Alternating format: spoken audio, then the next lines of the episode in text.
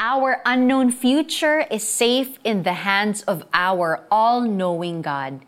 Ito ang mga salitang nakasulat sa 15-year-old journal ng isang 32-year-old na babae. She started the journal to keep track of every little blessing that God has been providing for her.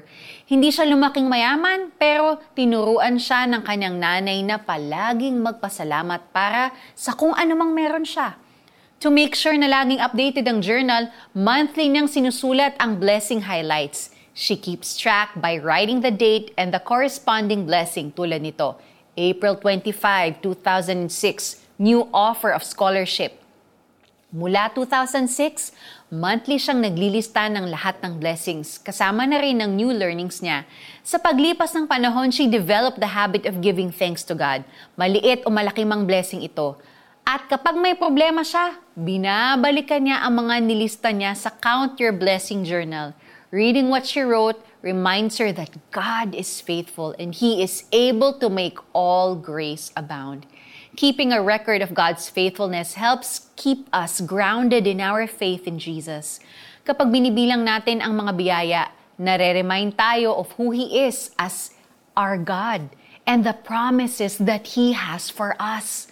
Kapag binalikan natin ang bawat highlight ng buwan at taon, mapapatunayan natin na talagang napakabuti ng Panginoon at totoo siya sa pangako niya na kapag nagtiwala sa Kanya, that He will never leave us nor forsake us. How about you? Ano bang ipinagpapasalamat mo ngayon? If you are thinking that nothing special happened today, maybe you can start to develop the habit of counting your blessings and naming them one by one. Let's count our blessings and thank God, the giver of all things. Let's pray. Lord, Please renew my mind and heart. Thank you for your all-sufficient grace. Thank you dahil palagi kayong nandyan para sa amin. All glory and praises to you in Jesus' name. Amen. May application tayo. Listen to Don Moen's song, Thank You, Lord. List down the blessings you received today and last month, then pray and thank God for it at magpasalamat kayo sa Diyos sa lahat ng pagkakataon, sapagkat ito ang kalooban ng Diyos para sa inyo sa inyong pakikipag-isa kay Kristo Jesus. 1 Thessalonians chapter 5 verse 18.